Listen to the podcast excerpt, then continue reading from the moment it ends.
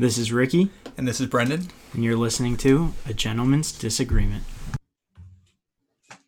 Get along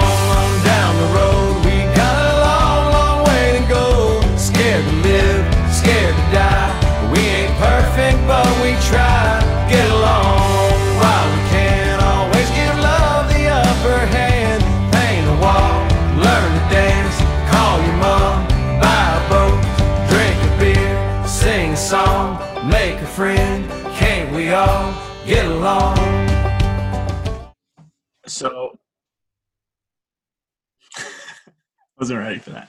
All right, so we are here, uh, episode 11, uh, December 21st. Uh, nice little Monday evening coming up on the end of the year here, Brendan. What are we talking about this week? Yeah, like you said, end of the year. So we had talked and figured the best thing to do for the end of the year would be to recap the biggest political stories of the year. So the episode's largely going to be that one big segment. Both you and I have our top five lists. We haven't talked about them yet, so I'm not sure how much overlap there will be. So that'll be the the majority of the episode. Uh, but before we get into that, kind of like we did last week, just want to recap some of the political news from this week. Um, not really enough to have long segments on, but things that I found interesting and would be curious to get your takes on. So I've, I have three major news stories from the past week. I'll throw them at you, and then you can pick which one you want to talk about first. So uh, the three stories I have are the hack that was discovered uh, across the United States government, large swaths of the government, a bunch of different departments discovered a hack that we believe um, was done by Russian hackers. Um, two, the stimulus bill, which we've discussed perhaps ad nauseum on this podcast, but looks like it's in its final stages of being done. At least it was agreed to yesterday, and hopefully will be voted on within the next few days. And finally, my third story would be Vice President Biden, President elect Biden, continuing to fill out his cabinet with a couple of interesting choices that I felt we should at least talk about this week. So, which of those three would you like to start with? Um, well, I feel like I don't have anything much more to say about the stimulus. I probably don't know uh, enough to talk about uh, additional cabinet picks, so I'm gonna go with door number one. um, yeah, do you, uh, do you do you have some some hot takes off the bat? No, so I, I think this is a story which is probably getting a lot of coverage in, in certain circles, but is not something that I have heard about or, or read that much about given how serious it is like this is a serious national security issue. And if there was any sort of you know quote unquote like actual physical attack in the united states it would be headline news all over the country for for days and weeks. But because it's a, a cyber attack it's maybe not seen as as important or as impactful. But this is pretty significant in my opinion. And is is something which you know increasingly going forward national security is going to be based on cybersecurity. And so just to you know, give you and the audience like a little more information uh, this hack was discovered in, in the recent days and weeks and um, departments that have been impacted and have found that they had been infiltrated are include the Department of Energy, the Department, the Department of the Treasury, Homeland Security, State and Agriculture, State Department, Agriculture Department, the National Institute of Health, the Commerce Department, and three states. And that's just kind of the tip of the iceberg at this point. It's a hack that they believe started back in March.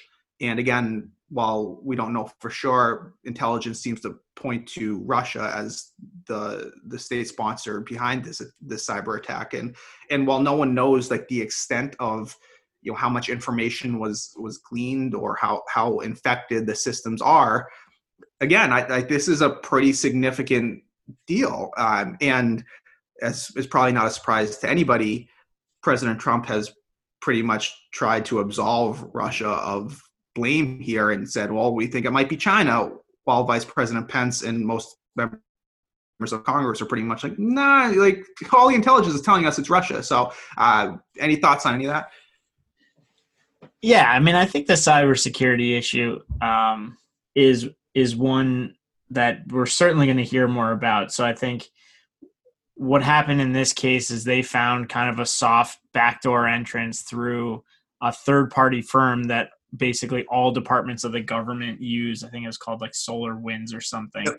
Um, and they basically used it as their Trojan horse to get into anywhere once they had gotten into that software. Then the software was just basically bringing in um, their kind of virus or their whatever their snooping snooping tools. I, I get to see a, a lot of like how hackers get into places through um, through like our cy- cybersecurity trainings through a lot of like the corporate work that I've had to do um, in the past, and it's it's actually really funny. Like one of the old ones, old like ways that they would do it would just be to like sprinkle a bunch of USBs places and hope somebody would pick it up and bring it into the business. I mean, so there is certainly like it's it's it's scary in that you know outside foreign agents have access to information they probably shouldn't um, and there is the big like well all right well what are we going to do about this how do we like retaliate or pretend like or you know puff out our chest and make sure that people know that you, you shouldn't be messing with america like this um, it's it's i think it's a tough one because i think it's i I, globally, I don't think anybody is under the impression that the U.S. doesn't also have a cyber warfare division that's trying to hack Oh, no. Or doing all this stuff elsewhere. And so I don't know. Um, I don't really know what there is to like to to say about it other than it just makes us look really bad. Um, and and I think that that's something that we're going to have to contend with and, and figure out how to how to deal with. But it's almost like an understood thing that this is something that everybody is doing and trying to do. Iran, China, we're in the game. Certainly, there are members in the European Union doing the same thing. So it's it's kind of a very weird song and dance that's going on where everyone sort of acknowledges it and people are just trying not to get caught with their pants down when somebody breaks into something that they shouldn't be and then exposes a bunch of stuff, right? Yeah, it's a fair point, and the United States is not only active and it, might be like the leader in, in this, and like we're doing this all over the world. And so, like you say, it's it's a bit hypocritical, but at the same time, it's just very. It seems like a very 21st century. This is like the new type of warfare that we have. Is we're doing the same things, and before when we were doing counterintelligence operations, we would be sending, we would have spies and people in other countries, and acknowledging that other countries were doing that to us, but I, I just think that going forward, and, and um, President-elect Biden came out strongly and said, under my administration, cybersecurity is going to be a big part of national security. And I just think that it's definitely going to have to be a bigger part of the conversation. And obviously, I'm sure within our Pentagon, it, this has been a conversation for the last 20, 30 years.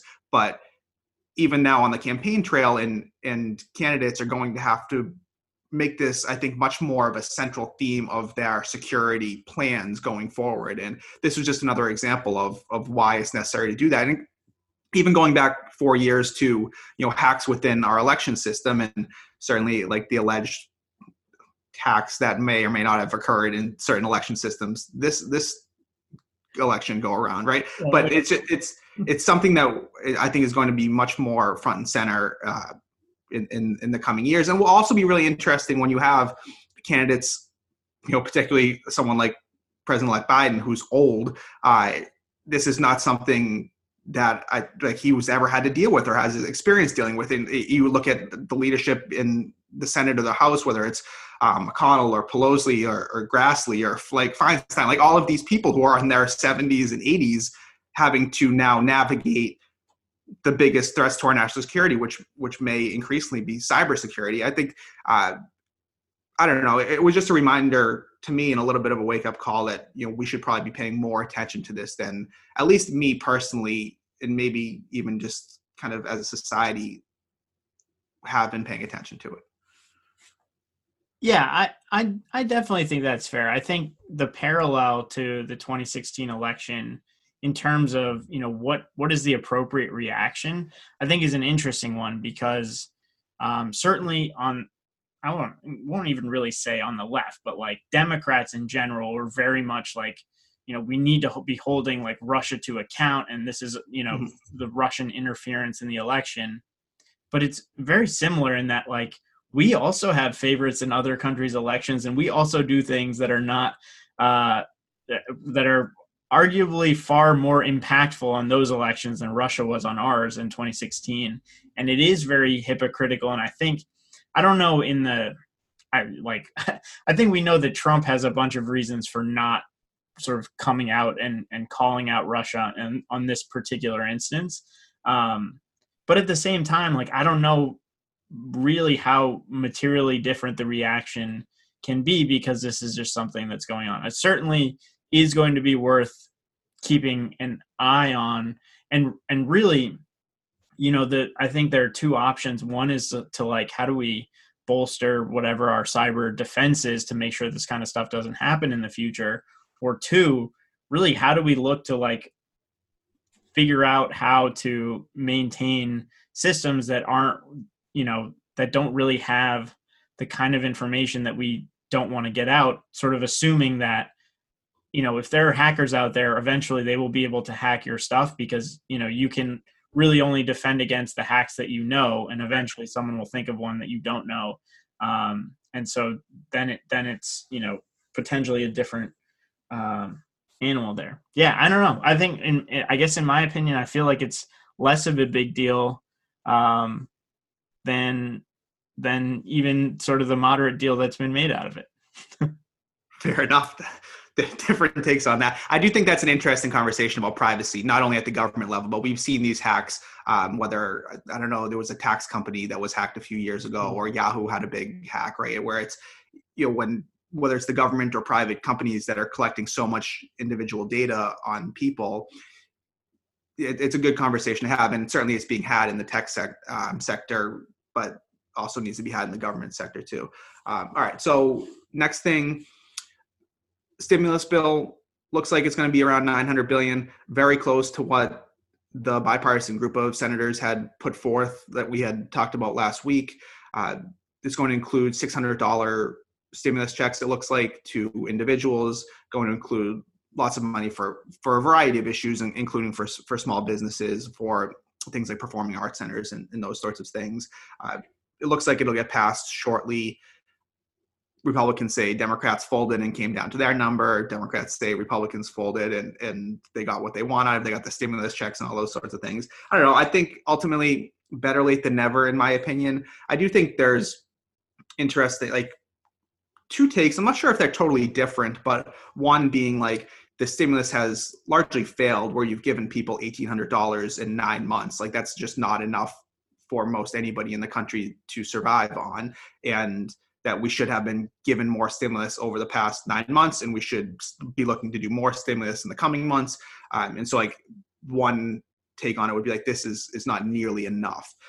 The other take which i've seen is you know we continue to pass these stimulus bills. The best stimulus would really be let people live their lives and have their businesses open and be able to provide money for themselves and their families as opposed to relying on their government to give them checks every every so often. So again people on both sides not happy. Thoughts? Yeah, well, um, I never thought I'd say this. I feel like you're you shortchanging the, the government here a little bit in that um, there was the six hundred dollars a week supplemental unemployment insurance that you could collect if you were on your state unemployment. You would get a supplement from the government. So for some people, it, it did add up. Uh, I'm not going to say it was enough, but it's certainly. Uh, I think you know with the original aid package, there was some support at least through the summer um, at at a more or less reasonable level. Um, and I think some of that's going to continue. It's going to be three hundred dollars um, a week on un- uh, additional uh, in unemployment um, benefit. and I think there are also some carve outs for the restaurant industry this time. They're going back to the PPP, the payroll protection program. Um, something I didn't say last time is that although the number was huge the amount of money that actually went to individual small businesses versus like a few kind of larger um, entities. Um, i forget exactly what the breakdown is but basically you know it's the classic like 1% takes 90% type of uh, type of breakdown and the 90% is left to divide up the the rest. Um, so potentially that's just like a, a greater issue with the the system. I th- I mean, or you know, with how we can dole out these these dollars in a short period of time while trying to keep track of some of them kind of thing. Um, yeah i don't know. I don't know i don't know if this is um, the right approach. It definitely doesn't feel like enough um, money but again i think i i still feel like this is an indictment on sort of the american system or sort of the global system um, more so than anything else. You go into a pandemic at the lowest rate of unemployment ever. Your stock market's as high as it's ever been. The value of your economy is as high as it's ever been. And within a month, everyone's broke. Everyone's bank. Well, not everyone, but a lot of people. Um, a, a, good majority of uh, people, up to twenty percent unemployment, and uh, a huge increase of people living in poverty um, in such a short period of time, coming off of what you would expect to be some serious highs, s- seems like it's a you know th- there's potentially a broader issue there. Um, I don't know thoughts on that. All that's fair. It, it's the second largest stimulus bill that the United States has ever passed behind the CARES Act in March. So, in that sense, I think a lot of you know senators and, and Congress people are patting themselves on the back for you know a job well done. I do think I've, I've seen an increase. I mean, small businesses, as you mentioned, the vast majority of them are still getting absolutely decimated. And, you know, particularly in, in the restaurant and entertainment businesses, it really feels like many of the smaller businesses are being hung out to dry and, and really not allowed to provide for themselves, which I think continues to be you know frustrating for someone like me but devastating for a lot of people like them where they just feel like they have been targeted and not able to provide for themselves and their families so yeah i think again i'm, I'm happy this has passed. In my opinion certainly better than nothing and, it will help a lot of people but you know government policies continue to bother me when people are not able to you know provide for themselves. Yeah i i i think that's still a false choice. Like i don't see a situation where without uh, uh, you know, a tenable treatment without high numbers of people vaccinated, telling, you know, saying that we can just open up restaurants at, at like at this point in the pandemic just doesn't it doesn't make sense to me. And even in some of those places that we've seen their sort of resisted restrictions, um, they're still facing economic problems because people in general are still scared, whether they're completely forbidden from going to these places or sort of are taking it upon themselves to make decisions. I do agree uh, to some degree that, you know, during the first you know five to six months of this phase and during you know our limited phased reopening we didn't do a good job really understanding where this thing was spreading like if it if like as you you know say that per, perhaps restaurants or some of these small businesses stores and things like that um, could be operated in a way that was you know more or less safe um, yeah I, I think there's some degree of like you know we could could have done better job of giving people more agency to sort of navigate um, the pandemic restrictions on their own rather than sort of large uh, swath closures but unfortunately i'm i'm also not confident that people on their own were were making right decisions when they weren't like being restricted i uh, in, in some in some ways probably myself included like i don't know um i i I don't know that there is unfortunately a right answer to this. I think in in some ways you're seeing what's happening in Europe again and you're able to say that like maybe it's, you know, as much as we we on the left, we Democrats want to point our fingers at the Trump administration and say like, you know, everybody else is doing better, and everybody else is not doing that much better. Um, you know, in in in the sum total of things. I don't know. I, I, will say what what bothers me, and I should articulate this a little bit better. and, it maybe goes to kind of your point about a lot of some businesses really succeeding at the expense of, of the vast majority of other businesses. Is where you know stores like Walmart or Walgreens or Target or those type of stores were allowed to be to remain open while other stores were not. And sir, I told you I was out Christmas shopping today, and I mean there are people people are everywhere. Like people are packing these stores in, and people are spending money in grocery stores. Huge grocery store chains are making tons of money. So in that sense, it feels a little bit like the government picking and choosing who is allowed to survive, and that bothers me from a sense of fairness point. But also when you're going to say like the companies that are not only surviving but thriving in these times are the big companies that were kind of allowed to maintain more or less their regular business practices at the expense of a lot of these other companies and businesses that were not. And that certainly bothers me and i think it's only going to mm-hmm. exacerbate you know wealth gaps and across the economy. I think I I think that is something that is is certainly fair. And even even if even within like the restaurant industry you know you look at the big chains able to invest in the plexiglass and the the app ordering and all that sort of stuff that the mom and pops just didn't you know were never set up to do um i i mean i think i think that that is that is a perfectly valid criticism all right and then finally, the third story I mentioned was was Biden continuing to fill out his cabinet. There are four names I wanted to run by you and see if you have any thoughts on. Um, the first was the Secretary of Energy, which is going to the former two-term Michigan Governor Jennifer Granholm, and so I thought she, she was interesting just because she's a huge clean energy proponent, which is clearly a, a major uh, major goal of the Biden administration to move us to be less dependent on fossil fuels and more into clean energy, which personally I think is is a great goal and initiative. But selecting her, someone not only from the Midwest in general, but being from Michigan, she has extensive experience dealing with the audio industry and, and working with them to to try to make their industry not only able to, to be more climate friendly, but also to enable to be more economically successful. So I, I was excited about her her pick. Uh, the Secretary of the Interior uh, was this New Mexico Congresswoman Deb Haaland.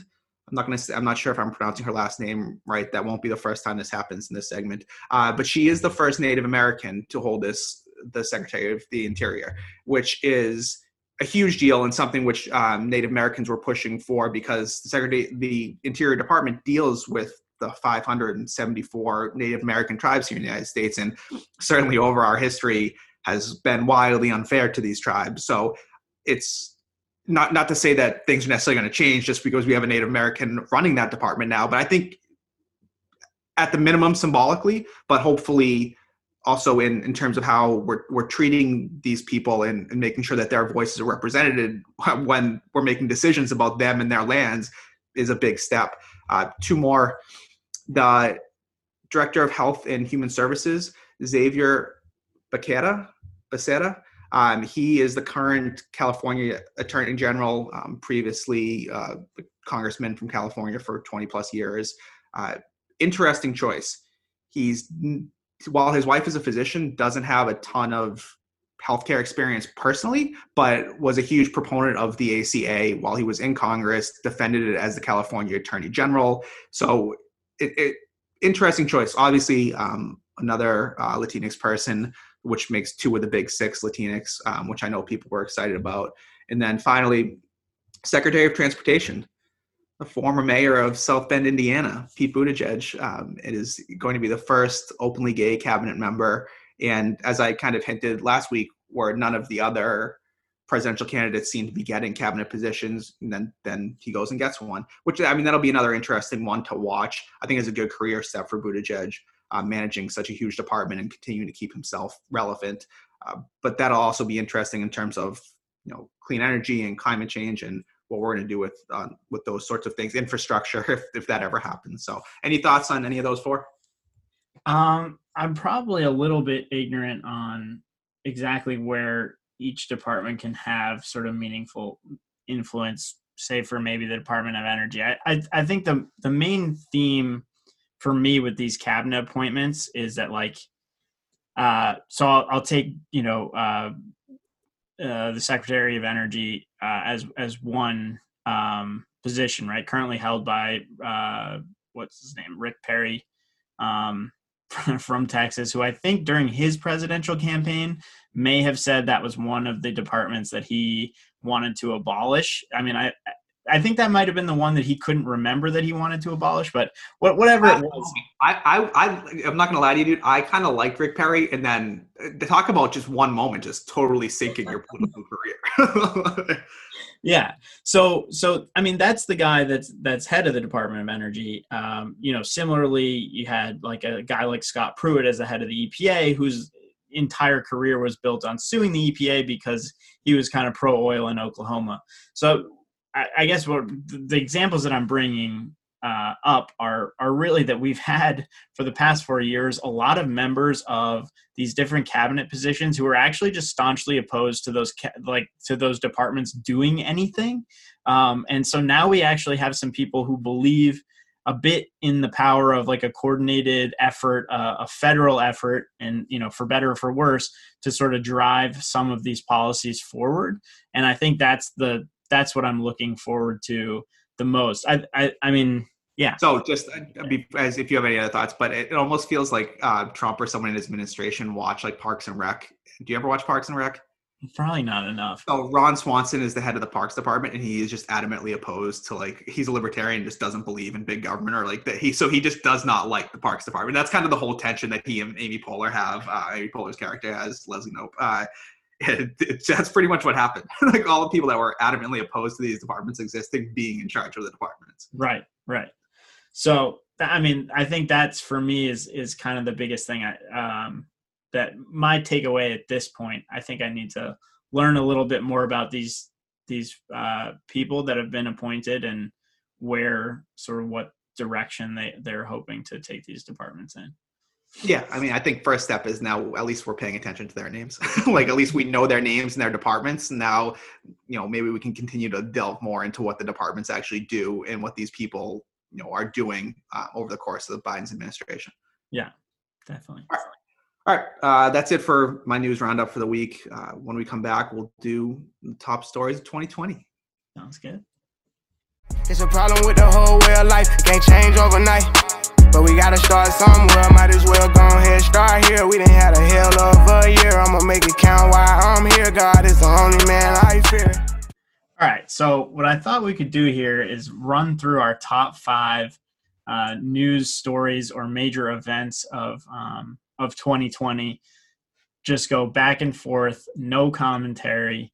Starting at number five. Um, I'll let All right. you go. Hold on. All right. So I just want to explain. We, we we talked about doing this, but we had we didn't really give each other any guidance, and we certainly haven't discussed what each of our top fives are. I want to at least provide the rationale how I came up with my five because I had a bunch of stories. I mean, yeah, obviously a bunch of new stories, and I'll get into some of my honorable mentions at the end. But I was kind of thinking, what are people, historians, going to look back on as the major stories of this year?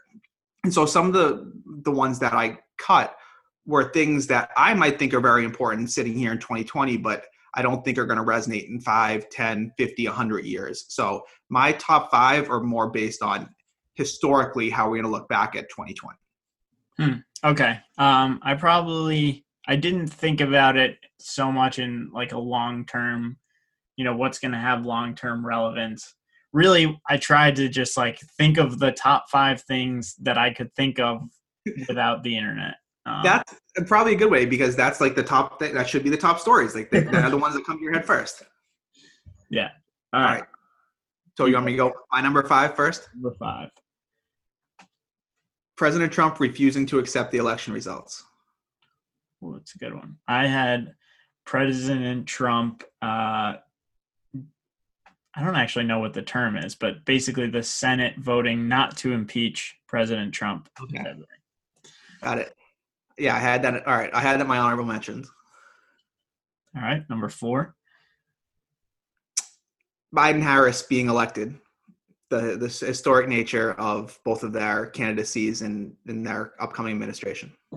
Number four. I had first woman minority vice president. There we go. All right. Uh, I don't know if that's good that that was only f- that was four on our list, but It was it was an eventful year. it was. It was. Yeah. Indeed. Indeed. Number three. I had the George Floyd murder and the Black Lives Matter protests. All right. I had uh, mail-in voting, voter fraud. Interesting. All right. Um, two, I said the finding, the approval, and the distribution of the coronavirus vaccine. Oh, interesting. Okay. I, I probably lumped that in. Well, anyways, number two, I had Black Lives Matter, George Floyd, and what I said was the broader acknowledgement of systemic racism. and then my number one story is COVID nineteen. I don't. That, that, that's that was it. COVID nineteen.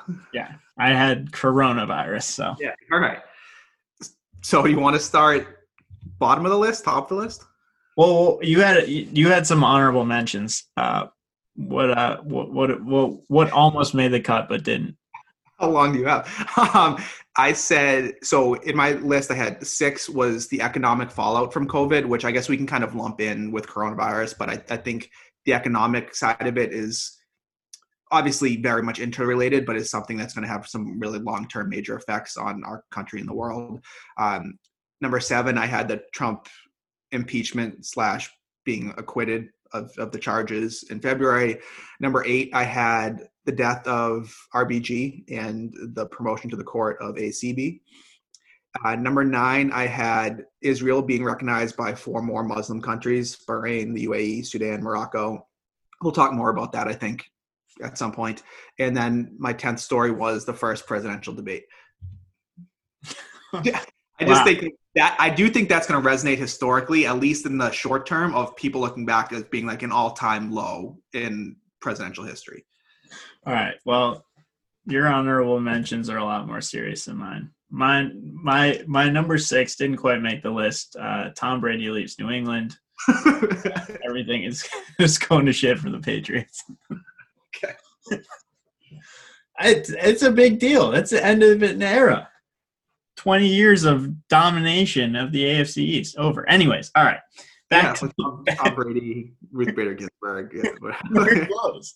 I thought they were close. Ends Anyway. of eras. Yeah. Um, yeah, uh, I do you want? I mean, I I think the coronavirus being number one was was a gimme. So I don't know that we really need to jump into that too much. Um, no, we I mean, we've talked about it, uh, and it's been covered to death at uh, at this point. But I I will say that when we think back to the Spanish flu, like the last you know pandemic that really the worldwide pandemic that we've had, that's the thing. I, I doubt many people could even name who the president was at that time. Woodrow Wilson. He was wrapping up. Yeah, that's fair. Harding was had just been elected, but uh, that, that right. I mean, that, that's still pretty good. I still think that's better than most people can do. Right. So like, even as Trump is so dominating this moment, historically, we'll look back in terms of this this worldwide pandemic and the the lockdowns that came, the the death totals worldwide, and I think this is going to resonate for a long time throughout the country, throughout the world, throughout how governments handle incidents like this. I think the next like wave of candidates coming up will be in direct response to how the coronavirus was handled in various countries. Yeah, I I think that that's a very interesting point, but I'm almost thinking about it in the other direction in that, as you said, very few people could name the president during the Spanish flu. I think very few people could have even told you like what the Spanish flu was, how big of an impact that it had had, um, let alone like even say that they had heard of it before. Um, and I remember at the beginning of the pandemic in in March, maybe April, where people were like, you know, this is going to change life as we know it, um, which, you know, certainly for the next five years, it's going to be big, but start to get 10 years out, maybe not so big. And then, you know, it's, it's, it, I, I think it will, um, certainly be interesting. Hopefully it is kind of those once in a generation, once in a hundred year type thing events that it's not like a regular occurrence but i'm looking forward to a time where maybe you know this particular instance is not something that people think too much about although i agree it's going to have a lot of lasting impact For sure. I think if we're looking at the the minimum, you know, if we're crossing our fingers and hoping that things start to go back to normal in the next few months, few years, it'll be one of those things that you tell your kids and your grandkids that you were alive for and they almost like laugh at you and be like wait you you were just in quarantine? Like people just stayed home for weeks and months on a time and like you couldn't do all of these things that we had previously and will at some point continue to take for granted. Uh, i think that's i think that's how it'll live on as just kind of like we were alive for this moment like you say and you know it's once every hundred years knock on wood it's it's just something that will stick out i think more than I, in my opinion, it's the second biggest event so far. that the 21st century. I still put 9/11 number one, but this I think is it's less of a moment of a where were you and more like an experience that you lived through. Yeah, definitely. Yeah. But I, I will say, sorry, go ahead. I was gonna say, what did you have as your number two again? Sorry, I'm not there yet. Uh, I just wanted one of the things that I had said, uh, honorable mention was the economic fallout from COVID. And I, I think it's going to, certainly in the United States, but even worldwide, it's going to take years to recover from. And one of the things I was thinking about was the last recession that we had had in this country. So 2008, 2009, it took us years to recover from that. And politically, that sprang from like Occupy Wall Street came out of that, the Tea Party on the right. And ultimately, I think you could trace President Trump's election directly to some anger and populist anger about who was able to come out of the recession successfully versus who was not. And I think we it's hard to see what's going to happen and predict what's going to happen in the next decade in United States politics. But I think we're going to see a lot of anger uh, on both sides and and people really approaching you know the politics very differently but it's all in my opinion going to stem out of what's happened in the last year and what's going to happen in the next year or so. Yeah. I i think along those lines the like the educational fallout too is going to be an interesting one. I think i saw the lowest uh first year enrollment for colleges for four year colleges in the us and i don't know in, in a long long time. Um obviously um you know the the the four to 22 year old time is a very formative time for a lot of people where they spend uh a, you know just time learning about stuff. And um eventually i i yeah i i worry about that definitely. And, and some of that stuff like you'll say we'll, we'll be able to quantify uh in the next few years whether it's college enrollment high school graduation rates uh, AP tests, like certain things that we'll have data on, and certain things we won't. kids that are six years old right now have spent like that should be in first grade or so have spent in many places the last year not being able to be in classrooms with other people their age, and so that those skills, like kind of soft skills that people say, like the interacting with. Uh, your peers and learning how to play and treat other people and recognize social cues and and on kind of a in maybe potentially even worse extent, whether you're middle school and high school and, and the mental toll this has on you from just being in your house for weeks and months on end and not being able to see your friends and go out and play and play sports and do all those things that you might have been prevented from. And then on even higher levels, like whether it's um, lawyers or, or, nurses or doctors or all of these people who are in training for these professions that maybe didn't get in-person training over these last few months. Like it's the the effects of those I think are never going to be adequately quantified, but are going to be huge and long lasting. Yeah, the COVID generation for sure. On to number two now. You ready? Sure. Uh, well, what what did you have as number two? I think this was our like main potential right. flip flop here. Yours was the vaccine. Yeah, so I I wanted to at least. Uh, it's just so historic that vaccines the fastest vaccine had been something like five or 10 years. And previous vaccines of, of diseases that had crippled societies, whether it was polio or smallpox or measles or mumps or any of these things that had crippled societies for decades and centuries in some cases, that's how long it took for vaccines to get here. And for science, it's I've heard this. You don't want to call it a miracle because it was a lot of hard work and, and science that that made it happen. But it's it's really it's something that I don't want to take for granted that we're potentially going to be able to largely inoculate ourselves, at least in this country, if you want to, within a year of the disease having been discovered here. Yeah, yeah, it's um really for for for any for anything like this, it was uh you know most of the people, even the optimistic ones, were like saying, you know, a year, year and a half at minimum um, with the like real optimism being on the year side of things. And here we are. I mean, even though they sort, I guess, did start around January, February, like it was, I mean, basically a year to the T, and that's um, an incredible pace. I mean, you don't want to do it, but uh, you know, part of it has to be um, some some pat on the back for the Operation Warp Speed, and that is kind of a brainchild of the Trump administration.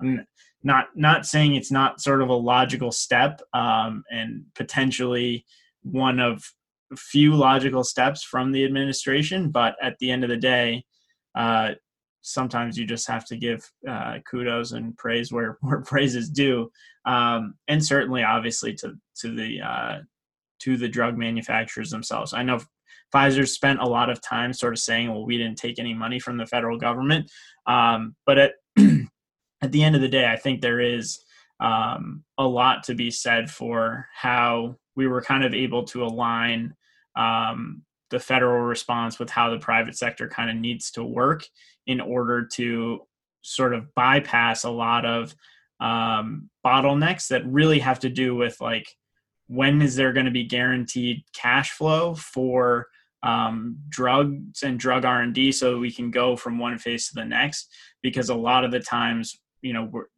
these drug manufacturers essentially have to wait for both like market data on the demand for their product and also um, on data for the efficacy of their product. And in this case, we were able to basically drive forward six different um, potential vaccines for this virus over a 12 month span, basically because the government's like, we're, we're writing the check.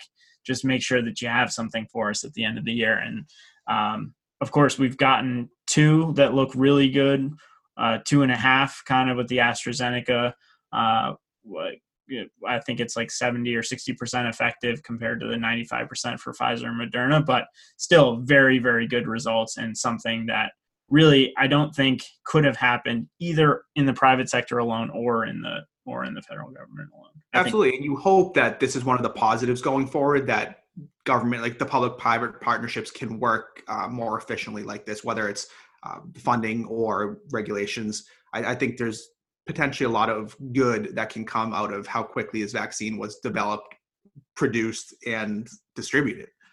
Yeah, fingers crossed on the distribution part.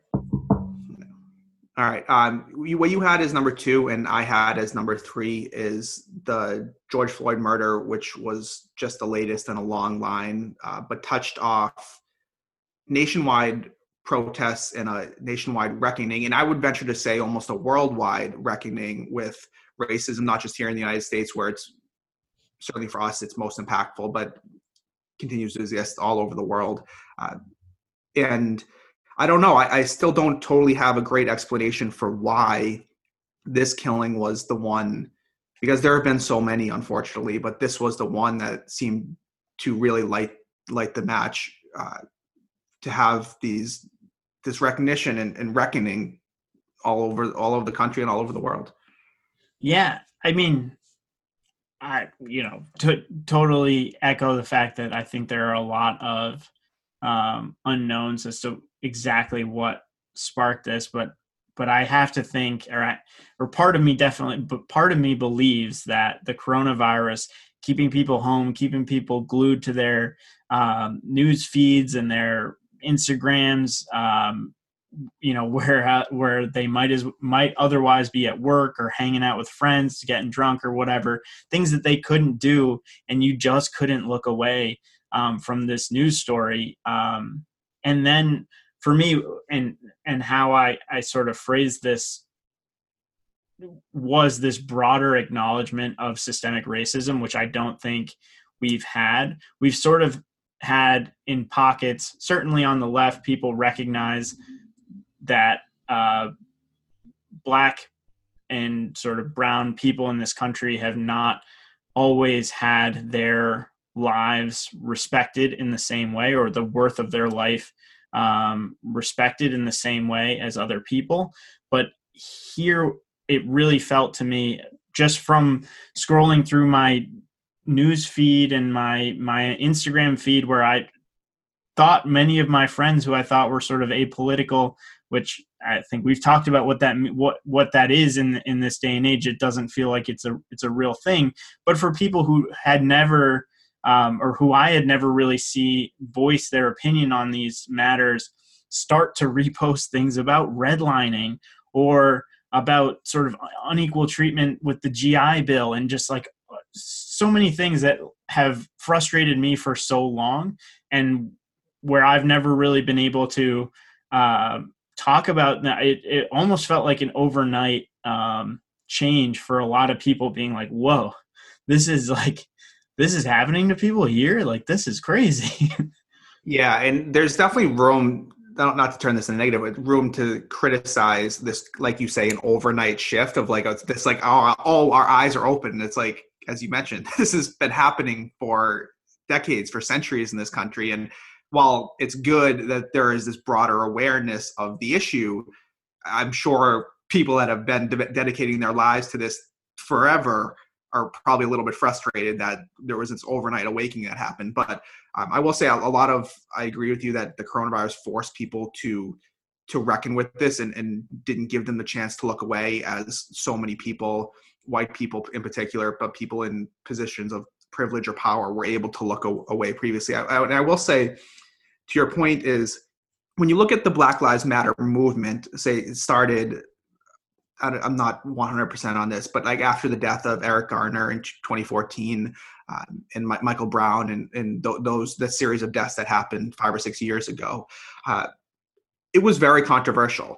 And while you can there are certainly criticisms that you could still continue to lob at the Black Lives Matter organization. I felt like the statement itself was really controversial and almost like a third rail topic for a lot of people, where you might say that I don't necessarily want to bring this up when I'm out with my friends or when we're having conversations because you would get you know all lives matter or blue lives matter type things right and while that still i don't want to minimize the fact that I think that still exists amongst large swaths of our popula- population.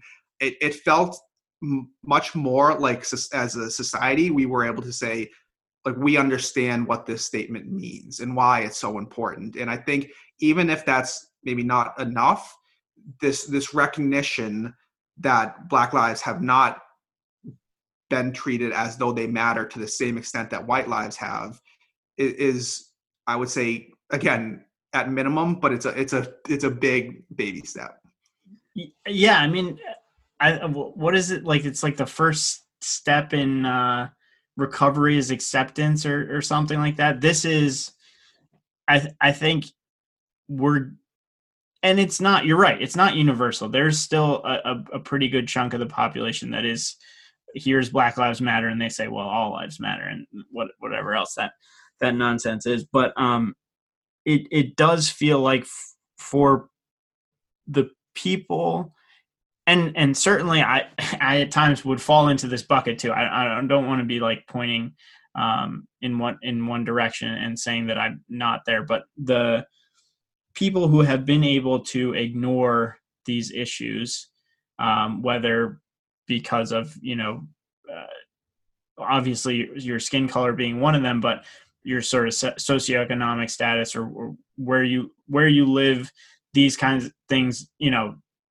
although they're pervasive in society they just don't happen everywhere. They happen in certain places right?